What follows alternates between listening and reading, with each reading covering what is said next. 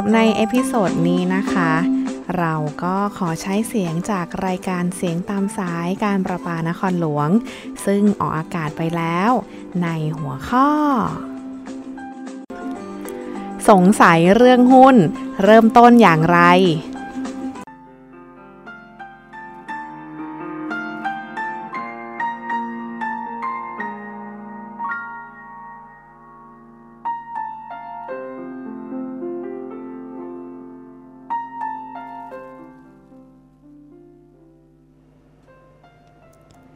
สวัสดีค่ะ คุณผู้ฟังชาวการประปานครหลวงทุกท่านค่ะ ดิฉันวนัสนันท์แจ้งสว่างนะคะ และพี่ตาธนานนท์โดมทองค่ะ ก็กลับมาพบกับคุณผู้ฟังกันอีกครั้งนะคะ ในทุกเที่ยงวันพุธสุดท้ายของเดือน กับรายการเงินทองต้องสงสัยในเดือนพฤษภาคมนี้ ก็ถือว่าเป็นเดือนที่โอ้โห ชุ่มฉ่ำไปด้วยฝนค่ะ ฝนตกแทบจะทุกวันเลยนะคะ ย้อนกลับไปสัปดาห์แรก ๆ ของพวกเรานะคะ เรานะคะเคยเกริ่นกันไปแล้วนะคะ ว่าพี่ตาเนี่ยถือว่าเป็นผู้ที่เชี่ยวชาญที่สุดคนหนึ่งนะคะ ด้านการลงทุนของหุ้นนะคะ เนื่องจากศึกษามานานค่ะ และตอนนี้พอร์ตของพี่ตาก็โตพอที่จะเริ่มรู้แล้วว่าสิ่งที่ลงทุนความรู้ที่มีนั้น น่าจะมาถูกทางแล้วก็มีมากพอสมควรแล้วค่ะ วันนี้นะคะก็ถึงเวลานะคะที่เราจะได้มาพูดคุยกันเรื่องของหุ้นบ้าง เรื่องที่คนไทยหลาย ๆ คนสนใจค่ะ แต่ว่าน้อยคนนักนะคะที่จะรู้ลึกรู้จริงและพร้อมที่จะแบ่งปันค่ะ ตอนนี้เขาคนนั้นมานั่งอยู่ข้างๆเราแล้วนะคะ ขอเสียงปรบมือให้กับพี่ตาธนานนท์ดมทองนักคอมพิวเตอร์ 5 ด้วยค่ะ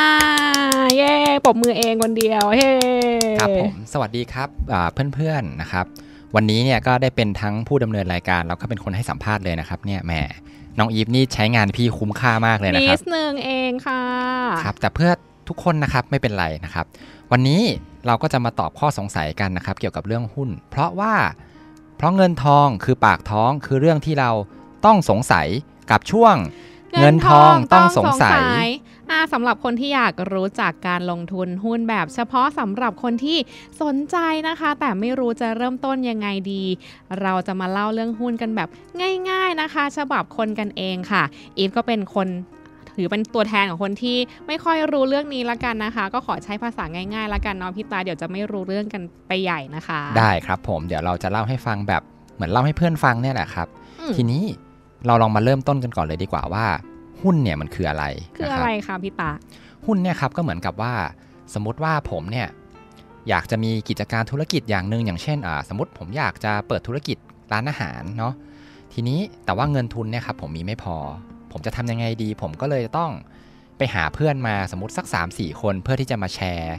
การลงทุนกันอาจจะสักคนละ 20%อืมเหทีมือนนี้เนี่ยเปิดร้านทั่วไปนะเราต้องมีหุ้นส่วนเนาะใช่ไหมใช่ครับผมอืสมมุติว่าผมแชร์กัน 5 คนให้เท่า ๆกันคนละ 20%อย่างเงี้ยก็ถือว่าผมเนี่ยมีหุ้นของร้านอาหารผมเนี่ยร้านอาหารเนี่ยครับ20%เพื่อนผมก็มีคนละ 20%เท่า ๆกันค่ะครับแค่นี้เหรอคะใช่ครับ อันนี้คร่าวๆคอ๋รัอบเอะแล้วพอเรารู้เรื่องหุ้นแล้วอย่างเงี้ยค่ะ เอะแล้วการลงทุนด้วยหุ้นนี่จะต้องทำยังไงบ้างคะพี่ตา เริ่มต้นอย่างแรกเลยนะครับ เราต้องมีการเตรียมตัวทางด้านข้อมูลก่อนนะครับผมอ่าว่ายังไงบ้าง โดยส่วนตัวเนี่ยครับก่อนที่ผมจะเริ่มเล่นหุ้นเนี่ยครับผมก็ก่อนหน้านั้นเนี่ยผมไม่รู้จักเลยว่าหุ้นคืออะไรนะครับค่ะผมก็เฮ้ยทำยังไงดีเราถึงจะรู้ ผมก็ไปซื้อหนังสือมาอ่านครับผม แล้วก็ฟังข้อมูลให้มากๆ อย่างเช่นการฟังทีวี ฟังวิทยุอะครับเกี่ยวกับพวกเศรษฐกิจแล้วก็เรื่องตลาดหุ้น ฟังฟังๆไปเรื่อยๆอะครับตอนแรกๆมันอาจจะไม่ค่อยรู้เรื่องเท่าไหร่แต่ว่าเดี๋ยวพอหลังๆไปครับมันเริ่มเก็บเล็กผสมน้อยไปปุ๊บเนี่ยมันก็จะเริ่มรู้เรื่องมากขึ้นนะครับ คือเพื่อเมื่อเราเอ่อไปศึกษาในสิ่งที่เราไม่เคยรู้มาก่อนเนี่ยอืมให้เราพยายามหาข้อมูลไว้ก่อนค่ะครับพอสักพักปุ๊บเนี่ยเดี๋ยวพอเราเริ่มรู้ไปปุ๊บเนี่ยมันก็จะมันก็จะมาปฏิดประต่อกันได้เองครับผมอืม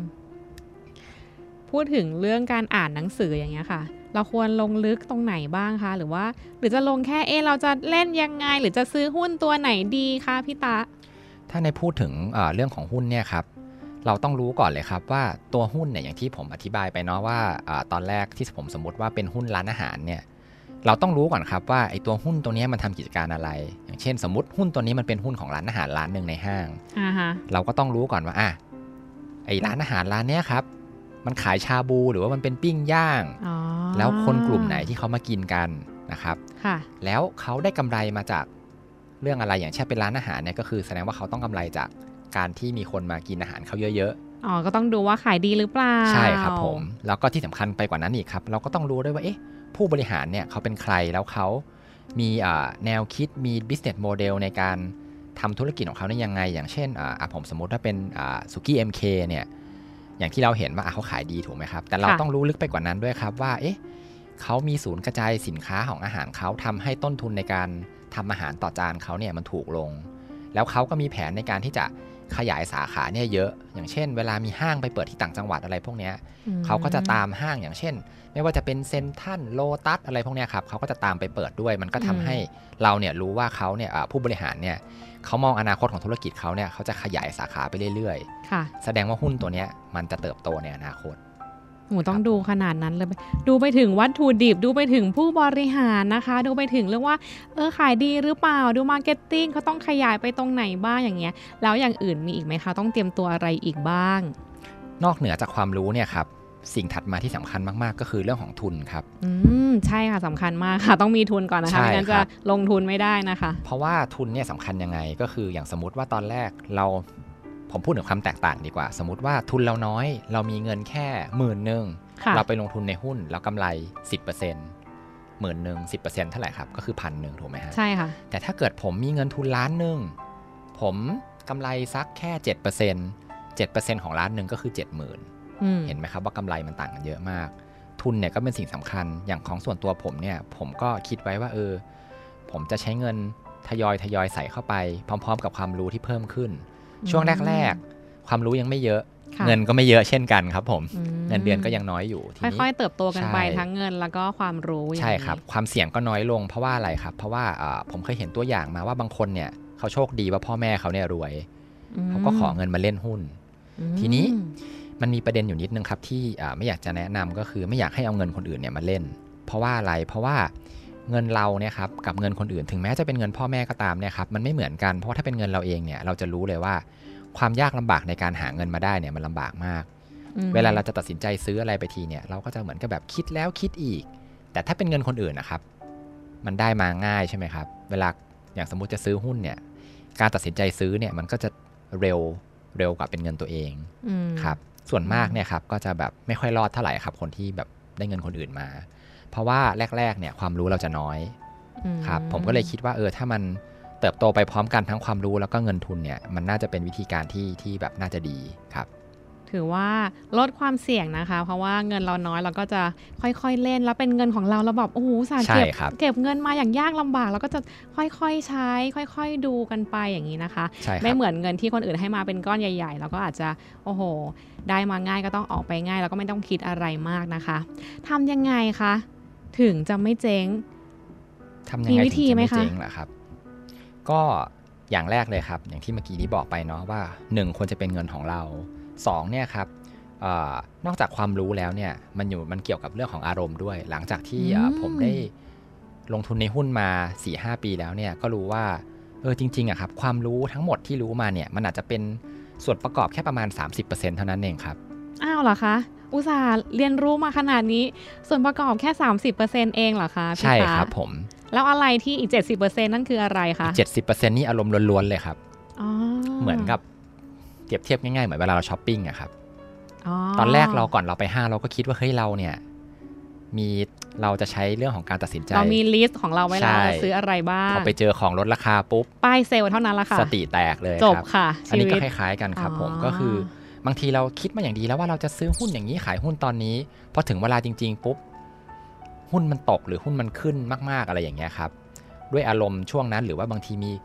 เพื่อนๆ ในแก๊งของเราที่เล่นหุ้นนะครับ มาคุยคุยกันปุ๊บอ้าวปรากฏไปเปลี่ยนแผนซะอย่างนั้น อย่างเงี้ยก็ทำให้แบบแผนที่เราวางเอาไว้อะครับ อย่างที่บอกว่าความรู้ที่มีมาครับบางทีก็ไม่ได้ใช้เต็มที่ เพราะว่าอืมมีเรื่องของอารมณ์เข้ามาหรือช่วงนั้นเกิด ต้องใช้เงินหรืออะไรพวกเนี้ยครับกับอารมณ์เนี่ยมันเป็นตัวที่มากระทบมาก ๆเลยครับ ผมอ่าก็ต้องมีการควบคุมอารมณ์ที่ดีระดับหนึ่งอืมครับมีวิธีไหมคะที่เราจะสามารถควบคุมอารมณ์ในเวลาที่เจอป้ายเซลล์ หรือว่าหุ้นตกหรืออะไรอย่างเงี้ยค่ะ อ๋อถ้าปลายเซลล์นี้ก็ในแนะนำให้ค่ะฝากเงินไว้กับคนอื่นนะครับ เวลาไปช้อปปิ้งนะครับ ส่วนหุ้นเนี่ยครับก็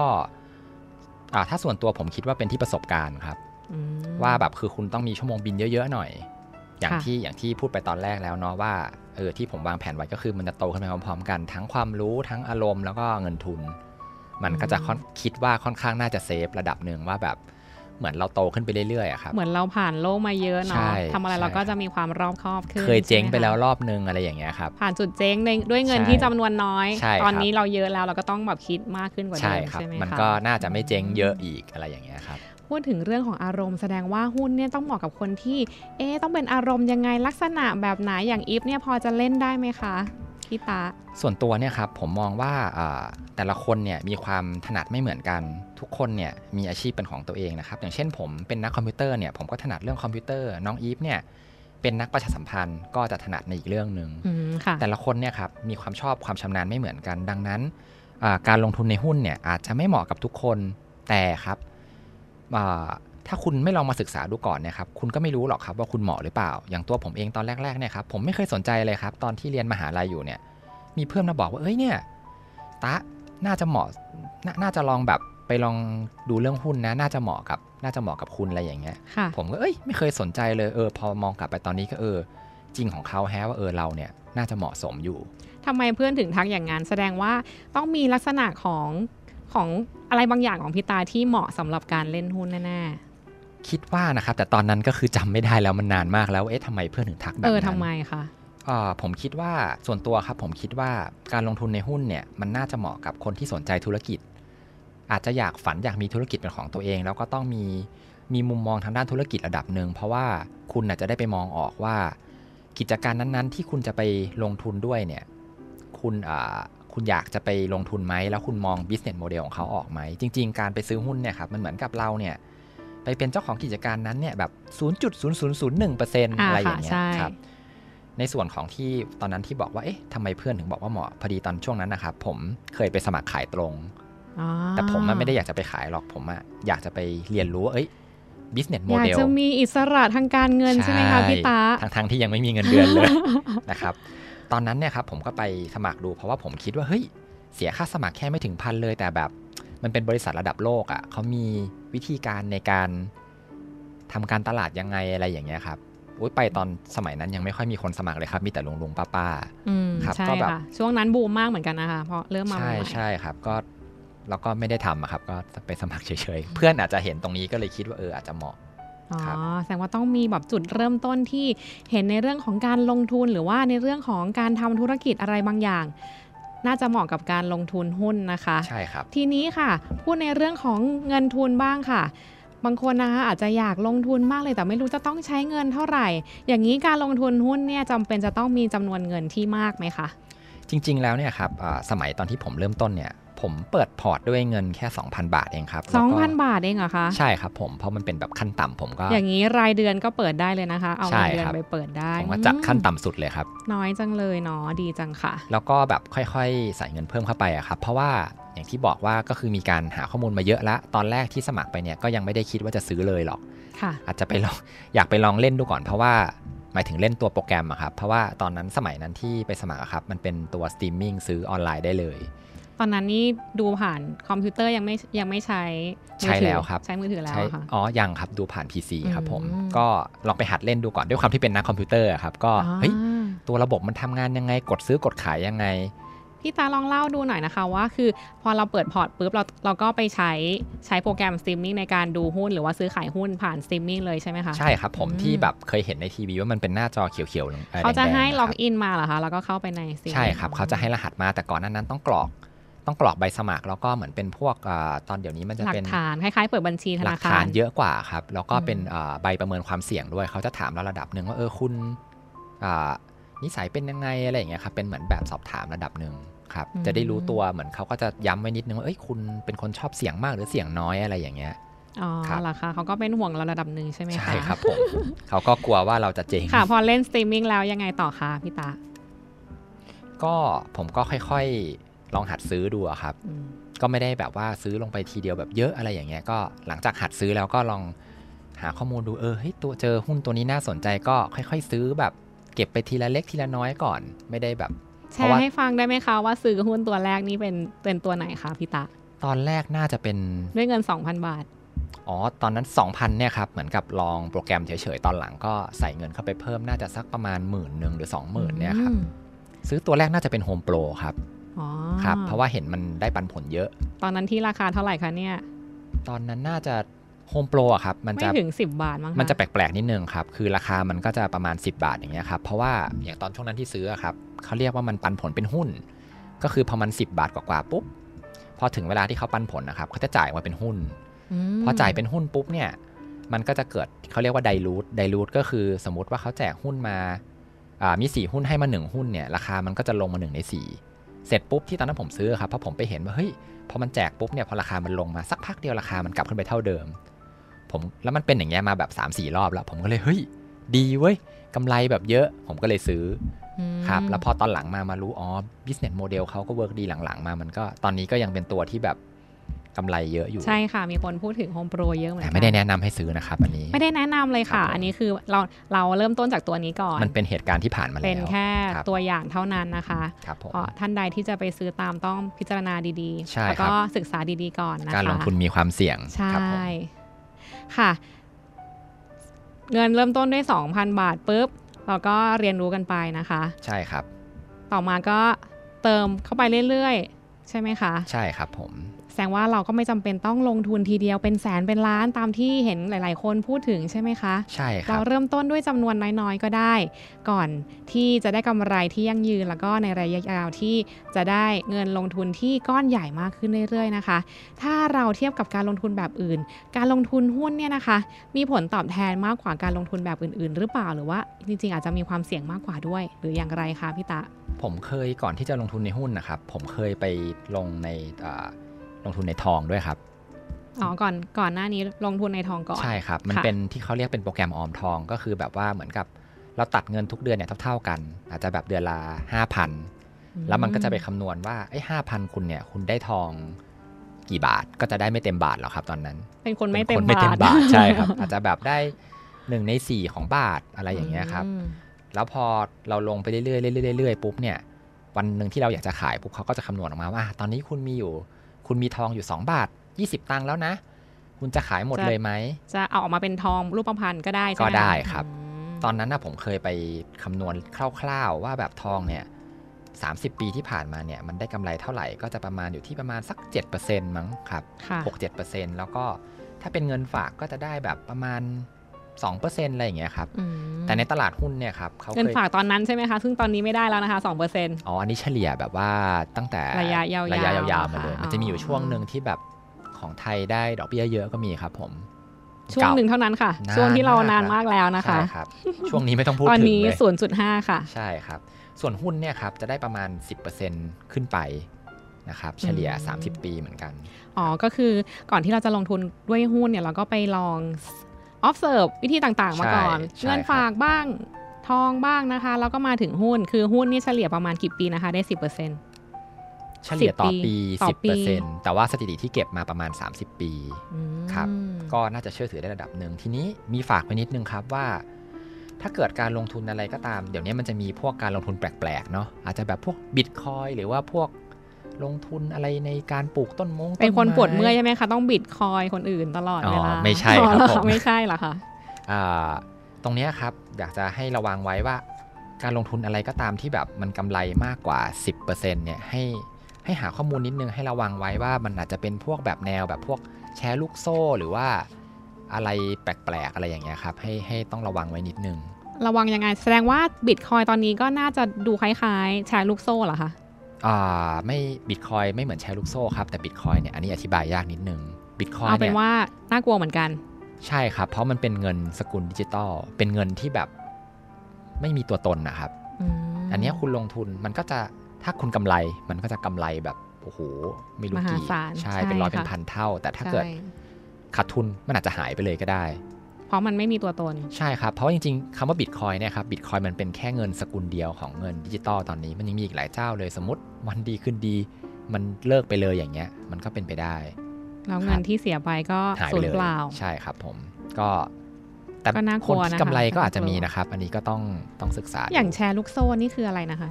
พแชอร์จะลูอกธิโซ่บายนี่มันให้ได้ไหแบบคะเหมือนกับว่า มันจะคล้ายๆแบบเหมือนเหมือนพวก อะสมมติผมสมมติว่าเป็นพวกขายตรงบางเจ้าดีกว่าค่ะบางเจ้านะครับไม่ใช่ค่ะทุกเจ้า คุณก็จะต้องไปหาแบบเหมือนคุณเนี่ยเป็นหัวหน้าทีม แล้วอ๋อคุณก็ไปหาลูกทีมใช่ เสร็จปุ๊บ คุณก็ได้กำไรจากลูกทีมมา สมมติลูกทีมขายของได้ คือลูกทีมทุกคนเนี่ยต้องซื้อของ คุณก็ได้ยอดจากลูกทีมมา ลูกทีมก็ไปหาลูกทีมต่ออะไรอย่างเงี้ยครับอ๋อเป็นลูเรากก็ได้โซ่ส่วนไปต่างจากใช่ คนที่อยู่ยิ่งดาวน์ไลน์คุณของเราใช่ครับ ยิ่งคุณหาลูกทีมได้เยอะ และลูกทีมของคุณไปหาลูกทีมได้เยอะ คุณก็จะยิ่งได้ส่วนแบ่งเยอะ พอทำไปถึงระดับหนึ่งปุ๊บเขาก็เลิกครับหืมเขาหรอก็คะเลิกไปเลย แล้วก็เชิดเงินไป คุณก็ถ้าคุณออกมาได้เร็วคุณก็กำไรอืมครับ อารมณ์จะประมาณอย่างนั้นอ๋อแสดงว่าการลงทุนที่ดีเนี่ยนะคะ ต้องมีกำไรแค่พอสมควรนะคะ ก็ประมาณ 10%กว่ากว่าๆใช่ไหมคะ ที่ได้กำไรพองามและสม่ำเสมอถึงจะน่าเชื่อถือ แต่ถ้ากำไรมากเกินไป แสดงว่าน่าจะเป็นการหลอกลวงหรือว่าไม่ถูกกฎหมายเนาะพี่ตาใช่ครับอืมจริง ๆ ถ้าเทียบเป็นเปอร์เซ็นต์สิบเปอร์เซ็นต์อาจจะเยอะไปนิดนึงถ้าเฉเกิดลี่ยถ้าลงทุนแล้วได้กำไร 10%เนี่ยถือว่าเยอะมาก เยอะมากก็เหรอคะ10%ใช่ครับ ถือว่าเยอะมากเลยครับ คืออันนี้พูดถึงกำไรเนาะเราไม่พูดถึงขาดทุน แต่ต้องเป็นวิธีการที่น่าเชื่อถือนะคะ เป็นการใช่ลงทุนที่แบบที่ถูกกฎหมายด้วยเนาะใช่ครับผมอืคือถ้าสมมติคุณลงทุนในหุ้นแล้วคุณกำไร 10%ไปเรื่อยๆแบบสัก 10 ปีนี่คือถือว่าคุณแบบเก่งมากเลย โดยที่ไม่ตกลงมาเลย ใช่ครับไม่ต่ำกว่าสิบอาจจะลยเป็นเฉลี่ยครับ แบบอ๋อสมมติปีหนึ่งกำไร 30 อีกปีหนึ่งขาดทุน 15 อะไรอย่างเงี้ยครับอืมก็จริงๆ มันมีคำพูดที่ว่าแบบ high risk high return เนาะ ยิ่งแบบกำไรมากก็จะยิ่งเสี่ยงมาก แต่ผมอะผมอาจจะเห็นต่างนิดนึงครับ ส่วนตัวผมมองว่าแบบการที่เราไม่รู้ว่าเราไปลงทุนอะไรเลยเนี่ยคือเสี่ยง แต่ถ้าเกิดเรารู้ละว่าเราจะไปลงทุนอะไรเนี่ย อันนี้ความเสี่ยงก็จะน้อยลงเหมือนอย่างหุ้นเนี่ย คนอาจจะมองว่าแบบคนจนเล่นหวยคนรวยเล่นหุ้น แต่ผมอะส่วนตัวผมมองว่าแบบ ผมรู้เรื่องของหุ้นระดับหนึ่งละ มันเสี่ยงไม่ค่อยเยอะ แต่ถ้าเกิดคุณเป็นมือใหม่อย่างเงี้ยครับ อันนี้ถือว่าเสี่ยงมาก ครับมือใหม่คือไม่มีความรู้ใช่ไหมคะใช่ครับผมไม่มีความรู้ด้วยแล้วก็ไม่มีประสบการณ์ด้วย เพราะว่าอืมผมมองว่าประสบการณ์เนี่ยก็สำคัญมากมันแบบ เพราะว่ามันมีผลกับอารมณ์เนาะใช่ครับ ใช่ค่ะอืมก็มีอีกหลายเรื่องนะคะที่โอ้โห มากมายจากพี่ตาต้องดูดความรู้จากพี่ตาให้หมดค่ะเพราะเราอยากจะลงทุนด้วยหุ้นเหลือเกินนะคะ ทีนี้เราก็ได้ความรู้จากพี่ตาไปพอสมควรแล้วยังไงพี่ตาต้องให้พักสักครู่ค่ะ เพื่อที่จะได้มีแรงในการพูดต่อไปนะคะได้ครับช่วงหน้านะคะ เรากลับมาคุยกันต่อในเรื่องของการลงทุนหุ้น ลงทุนอย่างไรนะคะ ให้ได้ผลตอบแทนที่ดีค่ะโอ้โหหลายคนอาจจะอยากรู้แล้วนะคะ แต่ว่ายังไม่ใช่ตอนนี้ค่ะ พักสักครู่นะคะ เดี๋ยวกลับมาค่ะ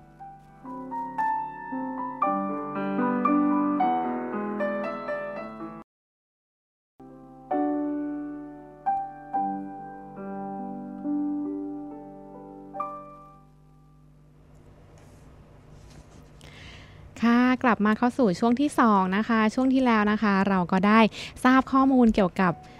ก่อนลงทุนหุ้นนะคะ ต้องเตรียมตัวยังไงบ้าง ต้องมีเงินเยอะมากมายนะคะ หรือว่า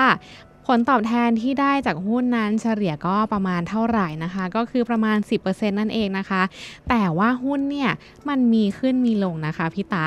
เราเนี่ยควรจะจับจังหวะซื้อขายยังไงดีคะพี่ตา ถ้าตอบง่ายๆ แบบกำปั้นทุบดินเลยนะครับ ก็คือเราควรจะซื้อในช่วงที่มันราคาถูก เราก็ขายในช่วงที่มันราคาแพงอะใช่ค่ะ ถูถูกกไหมครับต้องแต่แต่ทีนี้ค่ะแต่ในสถานการณ์จริงๆเนี่ยครับมันทำได้ยากครับผมเอ่อผมแนะนำว่าให้ลอง ถ้าสมมติเป็นคนที่อยากลองเล่นหุ้นนะครับ คุณก็ลองเล่นดูก่อน ทีนี้ถ้าเกิดว่าคุณเล่นเองแล้วผลตอบแทนมันไม่ค่อยดีเนี่ย ผมมีวิธีการง่าย ๆ ครับว่าให้ซื้อกองทุนดัชนีครับก องทุนดัชนีคืออะไร ค่ะดีเหมือนเราคืออะไรซื้อคะเหมือนเราซื้อหุ้นทั้งตลาดเลยอะครับ เวลาเราดูเนี่ยเราก็ไม่ต้องไปนั่งเลือกหุ้นเองละว่าเราจะซื้อตัวไหนดี เราซื้อมันทั้งตลาดหุ้นเลยหืมได้ด้วยเหรอคะได้ครับโอ้ต้องใช้เงินกี่ล้านคะเนี่ยอ๋อมันก็ซื้อเหมือนหุ้นปกติเลยครับครับมันจะมีเป็นกองทุนที่เขาแบบเป็นตัวที่แบบอาจจะอิงกับเซ็ตห้าสิบเซ็ตร้อยอะไรอย่างเงี้ยครับ แล้วก็เวลาเราซื้อเนี่ยก็ดูได้ง่ายๆเลยครับว่าถ้าเราพอเล่นหุ้นเป็นแล้วเราจะรู้ว่าช่วงไหนที่มันตกเยอะๆ เราก็ซื้อตอนที่มันหุ้นตกมากๆ เราก็ไม่ต้องเลือกหุ้นเองแล้วเราซื้อมันทั้งทั้งตลาดเลย แล้วเราก็ค่อยไปขายตอนที่ช่วงที่มันราคาแพงๆอันเนี้ยครับสำหรับคนที่เอ่อลองลองลงทุนอยู่แล้วแล้วผลตอบแทนไม่ค่อยดีเท่าไหร่ครับ ขายยังไงคะ เราเลือกตัวขายได้อะคะในเมื่อเราซื้อทั้งตลาดอ๋อก็ขายทั้งขายทั้งหมตลาดเลยเหรอใช่ครับ ก็คือเฉลี่ยเฉลี่ยกันไปอะค่ะอ่าใช่ครับประมาณนั้นก็คือเราวิธีการเนี้ยก็คือเราไม่จำเป็นต้องไปนั่งเลือกหุ้นทีละตัว เราดูแค่เลขดัชนีว่า วันนี้อ่าหุ้น 1,000 อย่างเช่นอ๋อวันที่เราอัดกันอยู่เนี่ยค่ะ1,750 จุดอย่างเงี้ยครับค่ะเรามองแล้วอ๋อเนี่ยมันตกไปกว่าต้นปีประมาณเยอะแล้วเหมือนกัน เราก็ซื้อเก็บไว้ แล้วพอพอมันขึ้นพปุ๊อบมันเราขึ้นขายมาก ๆ เราก็ขายครับดูจากตัวเลขดัชนีของหุ้นเลยอย่างเงี้ยเราก็ไม่ต้องไปเลือกตัวคือมันหุ้เหมือนหุ้นเลยแต่ว่าเราแค่ใช้เงินน้อยกว่า แล้วก็ซื้อได้ทั้งตลาดถูกไหมคะอ่า ประมาณนั้นครับก็คือมันจริงๆเขาเรียกว่าเป็นกองทุน ก็คือเขาเนี่ยจะเอาเงินจากหลาย ๆ คน จากพวกเราเนี่ยแหละครับไปซื้อที่หุ้นทั้งตใช่ลาดไปซื้อหุ้นเฉลี่ยทั้งตลาดอืมครับมันเรียกภาษาอังกฤษว่าอะไรนะคะ กองทุนดัชนีอืมจำชื่อไม่ได้เหมือนกันครับอันนี้มัน derivative warrant หรือเปล่าคะ ไม่ใช่ครับอ้าวไม่ใช่เหรอคะไม่ใช่อุตส่าห์ไป search มา ไม่ใช่เหรอคะ warrant เนี่ยนี่อันนั้นเสี่ยงหนักเลยครับผมอ๋อเหรอคะโอ้เข้าใจผิดเลยนะกองทุนดัชนีเนี่ยเนี่ยครับ ก็คือ อย่างของผมเนี่ยผมก็จะมีซื้ออยู่บางตัว โดยการเข้าเอ่อตัวสตรีมมิ่งไป แล้วก็มันจะมีให้เลือกเลยครับเขาเรียกอ๋อเขาเรียกเป็นส่วนมากภาษาอังกฤษเขาเรียก ETF อ๋อ ETF ครับค่ะผมเห็นเห็นในทีนี้ก็ต้อข้งอมูลอยู่เหมือนกันต้องไปดูอีกว่า ETF ตัวที่ซื้ออะครับ มันเป็นแบบไหน มันจะมีทั้งเป็นทองก็มีครับผม ที่ลงทุนในทองก็มีที่ลงทุนใน เซ็ตห้าสิบเซ็ตร้อยอะไรพวกเนี้ยครับเซ็ตห้าสิบกับเซ็ตร้อยนี่ก็เขาจะคือเลือกตัวเนี้ยจะเข้าไปอยู่ในสตรีมมิ่งเหมือนหุ้นเลยไม่ได้เหมือนในกองทุนใช่ตามใช่กองทุนทั่วไปใช่ไหมคะมีบางตัวที่เข้าไปอยู่ในสตรีมมิ่งบางตัวก็ต้องซื้อข้างนอก ซื้อตามกองทุนทั่วไป ซื้อตามโบรกเกอร์ทั่วไปอ๋อครับค่ะคือแต่ละโบรกเกอร์เนี่ยเขาก็จะมีกองทุนเอาไว้ให้เราเลือกซื้ออ่าใช่ครับอ๋อคือไม่ได้ไม่ได้เหมือนเหมือนเราซื้อกองทุนทั่วไปที่เดินไปซื้อที่ธนาคาร เราได้มาถูกไหมคะ ไม่เหมือนกัน เหมือนกันครับอ้าวเหมือนกันเหรอคะใช่ครับ แต่ว่าอันนี้คือไปซื้อตามโบรกเกอร์ หรือใช่ใช่ซื้อผ่านสตรีมมิ่งคือคืออย่างเราไปซื้อที่ธนาคารเนี่ยครับธนาคารเนี่ยเขาก็จะมีเป็นโบรกเกอร์ของธนาคารด้วยอ่าใช่หรือมันค่ะจะมีโบรกเกอร์บางเจ้าที่ไม่ได้เป็นธนาคารก็มีเหมือนกันครับอืมเขาก็จะไปซื้อผ่านโปรแกรมของของเขาเองคอืรับมอืมใช่มันจะค่ะเป็นประมาณนั้นครับม อันนี้คนที่สนใจก็จะต้องไปศึกษาเพิ่มเติมนิดนึง ก็ลองไปศึกษาเพิ่คมรับเติมนะคะ กองทุนดัชนีนะคะ หรือว่า ETF นั่นเองนะคะครับเอามาฟังกันเรื่องของการลงทุนอะไรต่างๆ ที่สำคัญเราควรจะมีเวลาสนใจดู ยิ่งเกี่ยวกับเงินเก็บนะคะ หรือว่าอนาคตของเรา ถ้าไม่มีเวลาดูข้อมูลหุ้นเนี่ยจะทำยังไงคะหรือว่าจะลงทุนแบบไหนดีที่จะได้ผลตอบแทนดี และไม่ขาดทุนคะพี่ตะ โดยเฉพาะเรื่องหุ้นค่ะ จริง ๆ นะครับเอ่อ ถ้าพูดถึงเรื่องเวลาเนี่ยครับ ต้องใช้เวลาหมดแหละครับ แต่ว่าถ้าเป็นการลงทุนแบบหุ้นเนี่ยครับ แบบ VI เนี่ย เราอาจจะเสียเวลาตอนที่เลือกหุ้นเนี่ยมากหน่อย แต่ว่าไม่ต้องมานั่งมอนิเตอร์ดูตลอดนะครับ การลงทุนแบบ VI คืออะไร อันนี้เขาเรียกว่าเป็นแบบ value investor นะครับ ก็คือเป็นการลงทุนดูหุ้นแบบว่าดูพื้นฐานของหุ้นนะครับ เหมือนกับที่ผมพูดไปเบื้องต้นนะครับ มันเป็นการดูธุรกิจ เข้าไปลึกๆเลยว่าธุรกิจเนี่ยทำอะไรแล้วก็ขายอะไรกำไรจากไหนผู้บริหารเป็นใคร ทีนี้พอเรารู้ละเอียดปุ๊บเนี่ยเราก็จะมั่นใจแล้วว่ากิจการอันนี้เราเห็นว่ามันดีนะครับแล้วก็ผู้บริหารเนี่ยโอเค ผู้บริหารก็สำคัญนะครับเป็น อะไรคือความโอเคของผู้บริหารคะหล่อหน้าตาดี อันนั้นตระก็อาจกูลตระกูลดีนามสกุลดังหรือเปล่าคะถ้าหล่อนี่แล้วขายเครื่องสำอางก็อาจจะมีส่วนเนาะอ๋อเหรอคะมันก็ทำให้แบรนด์เนี่ยมีความน่าเชื่อถือได้ครับต้องเป็นตระกูลดังหรือเปล่าตระกูลแบบว่าดัง ๆ ที่เป็นหุ้นใหญ่ๆอะค่ะก็เกี่ยวไหมคะอาจจะไม่ไม่ไม่เกี่ยวสัทีเดียวครับ แต่ถ้าเกิดพูดถึงตระกูลใหญ่ๆ มันก็ธุรกิจเขาก็มีความมั่นคงระดับหนึ่งอืมใช่ทีนี้ก็ค่ะต้องดูหลักๆ ดูธรรมาภิบาลครับว่า เวลาเขามาให้สัมภาษณ์แล้วเขาพูดอะไรไว้เนี่ยเขาทำตามนั้นจริงหรือเปล่าหรือว่า อย่างถ้าเป็นพวกหุ้นปั่นเนะครับผู้บริหารเนี่ยเขาจะส่วนมากจะมาแนว present เก่งมาก เขาก็จะขายฝันไปว่าเนี่ยเดี๋ยวเขาจะไปเทคโอเวอร์อันนู้นอันนี้มาจะไปทำอ่ากิจการแบบนู้นแบบนี้ ซึ่งพอถึงเวลาจริงๆปุ๊บเขาก็อาจจะไม่ได้ทำแล้วเหมือนกับเขาปั่นราคาหุ้นขึ้นไปอืมถึงเวลาปุ๊บเขาก็อาจจะขายหุ้นในส่วนของตัวเองทิ้งไปแต่ไม่ได้ให้ข่าวอะไรอย่างเงี้ยครับ ก็อันนี้ก็ต้องระวังไว้ครับอืมแสดงว่าผู้บริหารต้องน่าเชื่อถือบริษัทก็ต้อง เราต้องรู้จักพอสมควรเนาะไม่ใช่ว่าอยู่ดีมาปั่นให้ใช่เราครับอย่างสมมุติเข้าใจผิดถ้าเป็นส่วนตัวผมเนี่ยครับถ้าเป็นพวกหุ้นที่เข้าตลาดใหม่ ๆ แล้วบริษัทเขาเพิ่งตั้งมาอะไรอย่างเงี้ย ผมก็จะยังไม่ค่อยซื้อ ผมจะซื้อแบบ ที่มันมีประวัติที่จะแบบดูได้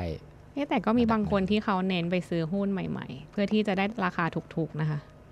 ใช่ครับ เพราะว่าหุ้นในตลาดหุ้นไทยอะครับ ช่วงที่มันบูมๆเนี่ยครับพอเวลาใครเอาหุ้นเข้าตลาดปุ๊บช่วงแรกๆปุ๊บมันจะขึ้นเร็วอืแต่มันก็ลงเร็วเหมือนกันอ่ บางคนที่เขาเล่นแบบนั้นเขาอาจจะแบบซื้อไว้ก่อน ซื้อตอนที่เขาเรียก IPO อะครับ ซื้อตอนที่หุ้นเข้าตลาดปุ๊บ แล้วก็ซื้อเลยใช่ราคาวันสองวันก็ริ่มต้ขายเลยต่ำแน่ใช่ครับจริงๆ มันอ๋อเป็ราคาเก่ที่งซื้กำอไรระยะสั้นเหรอคะใช่ครับ ราคาที่ซื้ออาจจะไม่ต่ำก็ได้ครับ แต่เขาไม่ได้คำนวณ จริง ๆ มันมีวิธีการคำนวณด้วยว่าหุ้นมันถูกหรือมันแพง แต่ตอนนั้นเขาใช้แบบเขาเล่นอารมณ์ล้วนๆนะครับเขาบอกเฮ้ยหุ้นตัวเนี้ยมันน่าจะดีนะมันเป็น อย่างเช่นช่วงปี 2 ปีที่แล้ว ธุรกิจพลังงานทดแทนกำลังมาอย่างเงี้ย ใครก็เปิด จะทำโซลาร์เซลล์กันหมดเลยอย่างเงี้ยครับอืมันก็ขึ้นกันไปแบบเยอะเสร็จแล้วปุ๊บ มันก็ตกลงมากันเยอะเหมือนกันครับ ก็เจ็บตัวไปตามๆกันครับผม แสดงว่าเราไม่ควรจะตามกระแสนะคะ เราต้องศึกษาให้ดีจริง ๆ ก่อนนะคะ โดยที่ไม่ต้องตามว่าเอ๊ะอันนี้หุ้นใหม่ราคาถูก ซึ่งจริง ๆ อาจจะไม่ถูกก็ได้นะคะ ต้องใช่ครับคำนวณด้วยตนเองก่อนนะคะ ทีนี้ต้องซื้อหุ้นในแบบไหนอีกคะถึงจะ ได้ผลตอบแทนที่ดีแล้วก็ไม่ขาดทุนค่ะพี่ตา ถ้าพูดถึงขอพูดถึงเรื่องกำไรขาดทุนบ้างดีกว่าอะครับได้ค่ะเอ่อจริง ๆ เรื่องนี้สำคัญมากเลยนะครับ สมมติว่าคุณเล่นหุ้นแล้วเนี่ยครับ แล้วคุณขาดทุนพอคุณขาดทุนปุ๊บเนี่ยการที่คุณจะเอาเงินส่วนที่ขาดทุนกลับคืนมาเนี่ยมันจะลำบากมาก เพราะว่าอะไรสมมติคุณขาดทุน 50 บาทนะครับหรือ 50%ของพอร์ตอย่างเงี้ยครับแล้วคุณอยากจะได้ 50%เนี้ยคืน คุณต้องลงทุน คุณต้องได้กำไรอะมากกว่านั้นนะเท่าหนึ่งอืมใช่คุณค่ะต้องได้เปอร์เซ็นต์กำไรจาก เพราะว่าเงินคุณเหลือน้อยลงแล้ว ใช่ เงินคุณเหลือครึ่งเดียว คุณจะเอาขาดทุนก้อนนั้นกลับมาเนี่ยคุณต้องกำไรจากเดิมร้อยเปอร์เซ็นต์ใช่ค่ะครับ ทีนี้ก็เลยอยากจะเตือนไว้ว่าแบบ อย่าพยายามขาดทุน อย่าพยายามขาดทุนทำยังไงคะทำยังไงอะครับ ก็ไม่มีต้องใครอยากขาดทุนใช่ครับพี่ตาคุณก็ต้องรอบคอบอะครับ ก็ต้องศึกษาอย่างที่ผมบอกว่าศึกษาข้อมูลให้ดี แล้วก็ค่อยๆใจเย็นๆค่อย ๆ ทยอย ใส่เงินลงไป ไม่ใช่แบบสมมติ สมมติคุณมาเล่นช่วงนี้แล้ว คุณมาลงทุนในหุ้นช่วงนี้แล้วหุ้นมันขึ้น เพราะว่าเศรษฐกิจมันบังเอิญดีอย่างเงี้ย คุณก็คิดว่าอุ้ยอืมนี่เราเกิดมาเพื่อสิ่งนี้นี่นาอ๋อเราแบบถนัดทางด้านนี้มาก เราก็โอ้โหเอาเงินเอาโบนัสไปลงปรากฏพอปีถัดไปปุ๊บหุ้นตก คราวนี้ก็ลำบากอะไรที่ผมบอกว่า พอหุ้นมันตกปุ๊บเนี่ย พอคุณขาดทุนไปปุ๊บ คุณจะเอากำไรคืนเนี่ยมันยากมากนะครับ ก็อยากจะให้ทุกคนเนี่ยอ่า ค่อยๆศึกษาไปเรื่อยๆนะครับอย่าเพิ่งใส่เงินลงไปทีละเยอะๆเพราะว่าอย่างที่บอกว่าอ่าถ้าสมมติคุณเพิ่งมาเริ่มศึกษาเนี่ยมันเป็นมันเหมือนเป็นอาชีพใหม่อะครับสมมติเนี่ยคุณเป็นอาชีพอะไรอยู่สักอย่างหนึ่งที่ปะปาเนาะเป็นนักประชาสัมพันธ์เป็นนักวิทยาศาสตร์นักอะไรพบวกรินี้หารงานใช่วิศวกร การเล่นหุ้นไม่ใช่อาชีพหลักของคุณ คุณเหมือนคุณมาเปิดโลกอีกโลกหนึ่งอย่างเงี้ยครับก็อยากให้ค่อย ๆ ใจเย็นๆค่อย ๆ ศึกษาไปแล้วก็ เงินค่อยๆลงไปเดี๋ยว ถ้าเกิดมันเจ็บตัวมันจะได้เจ็บไม่ค่อยเยอะครับ ก็อย่างที่พี่ตาบอกเริ่มต้นเราควรจะเริ่มต้นด้วยเงินน้อยๆ แล้วก็เติบโตไปพร้อมกับความรู้แล้วก็ประสบการณ์ด้วยใช่ไหมใช่คะครับถึงจะเป็น play safe สิ่งที่กว่าดีที่สุดไม่ครับงั้นเราอาจจะเจอคำว่าติดดอยหรือว่าเจ๊งได้ใช่ครัค่ะบติดอืมดอยแล้วก็ลงไม่ได้ด้วย ข้างบนหนาวมากอยากให้พี่ตาฝากอะไรอีกนิดนึงนะคะสำหรับคนที่อยากจะลงทุนค่ะ แต่ว่ากลัวเหลือเกิน กลัวกลัวกลัวขาดทุน กลัวขาดทุนเนี่ยครับถือว่าดีแล้วนะครับ เพราะว่าอย่างที่ผมบอกไปว่าแบบเรา มันอันตรายกันที่เราขาดทุนเนี่ยเราจะได้เงินกลับคืนมาก็ยากนะครับ คุณก็ต้องรอบคอบครับ ผมต้องต้องมั่นใจว่ารู้จักกิจการดี แล้วก็รู้ให้ลึกครับลึกขนาดไหนขนาดที่ว่าอย่างเงี้ยครับคุยกับเพื่อนแล้วเราอธิบายเพื่อนได้ว่าเอ้ยเราซื้อหุ้นบริษัทเนี่ยเพราะว่าอะไรเขาทำกิจการอะไรแล้ว เดี๋ยวในอนาคตมันจะดียังไง เพราะว่าการที่เราลงทุนในหุ้นเนี่ยเหมือนเราซื้ออนาคตของบริษัทนั้นๆ ยิ่งสมัยเรานี่อ่าน Facebook ยังขี้เกียจอ่านเลยนะคะ อ่านหนังสือได้แค่ 7-8บรรทัดเท่านั้นค่ะพี่ตาขนาดนั้นทำเลยัยงเหรไงอครับดีถึงจะแบบเรียกว่าเข้าใจลึกแล้วแบบโอ้โหอ่านหนังสือทีนึงก็จะหลับนะคะอ่านหนังสือเรียนก็อ่านอาจจะอ่านไม่รอดนะคะ นี่ต้องมาอ่านหนังสือที่มีแต่ตัวเลขอะไรก็ไม่รู้นะคะ นี่ยิ่งจะงงไปใหญ่เลยค่ะพี่โอ้ยอย่าตางนั้นผมบอกเลยครับว่าถ้าเกิดคุณคิดที่จะลงทุนในหุ้นเนี่ยครับอย่าว่าจะเจ็ดบรรทัดเลยครับ ปีหนึ่งเนี่ย คุณต้องอ่านประมาณ 6-7 เล่ม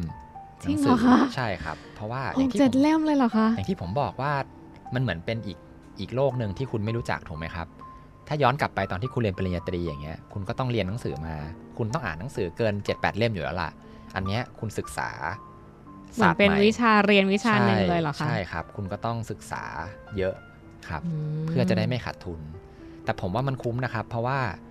ถึงแม้คุณสุดท้ายแล้วคุณไม่ถนัดในเรื่องการลงทุนในหุ้นเนี่ย แต่คุณก็ต้องออมเงินถูกไหมครับ การออมเงินในในในสิ่งที่ไปลงทุนในหุ้นอีกทีหนึ่งเนี่ยผมคิดว่ามันเป็นสิ่งที่ดีอย่างเช่นเมื่อกี้ที่ผมพูดไปว่าเป็นกองทุนดัชนีเนี่ยครับพอคุณศึกษาเรื่องหุ้นไประดับหนึ่งแล้วคุณอาจจะไม่ถนัดหรอกแต่คุณก็พอดูเป็นว่าตลาดหุ้นช่วงไหนมันตกเยอะ ช่วงไหนมันขึ้นอย่างเงี้ยแล้วคุณก็ค่อยไปซื้อกองทุนดัชนีเอา มันก็ทำให้ได้ผลตอบแทนดีในระดับหนึ่งถามอีกนิดนึงนะคะ การที่จะซื้อกองทุนดัชนีเนี่ยไม่ต้องอ่านเยอะเท่าซื้อหุ้นรายตัวใช่ไหมคะ ใช่ครับ เพราะว่าเราไม่จำเป็นจะต้องไปรู้ศึกษาว่าว่าเขาใช่ว่าหุ้นตัวนั้นผู้บริหารทำอะไรจะเป็นยังไง การตลาดใช่ครับเป็นยังไง แต่คุณก็ต้องรู้ว่าการลงทุนในหุ้นเนี่ยมันทำยังไง ถ้าคุณมีประสบการณ์มาบ้างระดับหนึ่งหรือคุณเคยเจ็บมาบ้างแล้วระดับหนึ่งอย่างเงี้ยคุณก็จะรู้แล้วว่าอ๋อช่วงนี้มันคือหุ้นตกนะ ช่วงนี้มันคือหุ้นขึ้นนะ อย่างเงี้ยครับ มันก็คุณก็จะได้หลักๆเลยครับ ผมผมไม่ได้เน้นที่ผลตอบแทนสูงสุด ผมเน้นที่ความสบายใจมากกว่า ก็คืคืออไม่ขาดทุนแต่ก็ไม่ต้องกำไรมากถูกไหมไม่คะขาดทุนด้วยแล้วก็ไม่ต้องมานั่งคอยกังวลนะครับ อย่างผมเนี่ยผมจะรู้หุ้นทุกตัวที่ผมซื้อว่ามันทำกิจการอะไร ผมก็ไม่ต้องมานั่งคอยกังวลว่าเฮ้ยช่วงนี้หุ้นมันตกเยอะนะ บริษัทเราจะที่เราซื้อไว้เนี่ยมันจะมันจะรอดหรือเปล่า ผมก็รู้แล้วมั่นผมมั่นใจมากว่าหุ้นที่ผมซื้อไว้เนี่ยบริษัทมันอยู่ดีมันไม่เจ๊งไปเลยอืมธุรกิจเขายังทำงานอ่ายังทำกำไรได้ดีอยู่เพียงแต่ว่าตลาดหุ้นเนี่ยมันลงช่วงนั้นมันอาจจะมีอ่า สงครามที่ประเทศอื่น หรือว่าเศรษฐกิจโลกมันแย่อะไรเงี้ยครับสุดท้ายปุ๊บพอวันหนึ่งที่มันกลับมาปกติปุ๊บราคาหุ้นมันก็ดีดกลับมา ผมก็ไม่ต้องมานั่ง นอนไม่หลับเป็นกังวลว่าเฮ้ยพอร์ตที่เราใส่เอาไว้เยอะแยะเนี่ยมันจะมีปัญหา จะเน้นที่ความสบายใจแสมากดงกว่าว่าความรู้เนี่ยนะคะ มีผลกับเรื่องของอารมณ์ในการซื้อขายหุ้นด้วย มากเลยครับผม ถ้าเรามีความรู้ยังไงซะ เราก็น่าจะใจเย็นลงได้ ใช่ครับ ไม่ตามคนอื่นมาก ใช่ครับ คุณเล่นหุ้นนี่ก็คือ ตามคนอื่นมากๆไม่ได้ครับ อันตรายมากครับ ไม่ใช่แค่ตามคนอื่นหรอกค่ะ เรียกว่าตามกระแสหรือว่าตามแบบเขาฮือฮาอันไหนเราก็ฮือฮาตามเขาอะไรอย่างเงี้ยนะคะ อันนี้ก็น่ากลัวพอสมควร อันนั้นเนี่ยครับน่ากลัวมากเลยครับ เพราะว่าถ้าเราไม่ได้เกาะติดมาอยู่แล้วเนี่ยถ้าเราแต่แต่เรารู้เรื่องนั้นๆเนี่ยแสดงว่าเราเนี่ยเป็นคนที่รู้เรื่องหลังๆแล้ว เราเนี่ยจะเป็นไม้สุดท้ายอืมที่จะไปอยู่เราบจะนดอยเกือบจะบนดอยแล้วใช่ครับ อันนี้อันตรายมากครับอืมอย่างนี้นี่เองนะคะ พอจะเข้าใจแล้วค่ะ แสดงว่าเราต้องเริ่มต้นที่การหาความรู้ก่อนเลยนะคะ ซึ่งเงินเนี่ยเราก็อาจจะพอมีบ้าง แต่ว่าความรู้นั้นยังไงก็ต้องหาให้ดีที่สุดค่ะ แน่นอนค่ะ สิ่งที่สำคัญในการลงทุนอะไรก็ตามนะคะ เราควรจะหาข้อมูลให้มากที่สุดก่อนที่จะตัดสินใจลงทุนค่ะ และข้อสงสัยต่างๆ ที่เกี่ยวกับหุ้นนะคะ ก็คงต้องพักไว้แค่นี้ก่อนโอ้โหวันนี้ คุยกันสนุกสนานมากๆเลยค่ะพี่ตาต้องขอบคุณพี่ตามากๆค่ะสำหรับข้อมูลดีๆ จากเรื่องของการลงทุนหุ้นนะคะ และสำหรับวันพุธสุดท้ายของเดือนหน้านั้น จะเป็นอะไรนะคะ ห้ามพลาดค่ะ และวันนี้หมดเวลาของเราสองคนแล้ว แต่ความสงสัยนั้นยังไม่มีวันหมดแน่นอน เพราะว่าอะไรคะพี่ตาเพราะเงินทองคือปากท้องคือเรื่องที่เราต้องสงสัยกับช่วง เงินทองต้องสงสัยแล้วพบกันใหม่นะคะ สวัสสวัสดีดีครัค่ะบ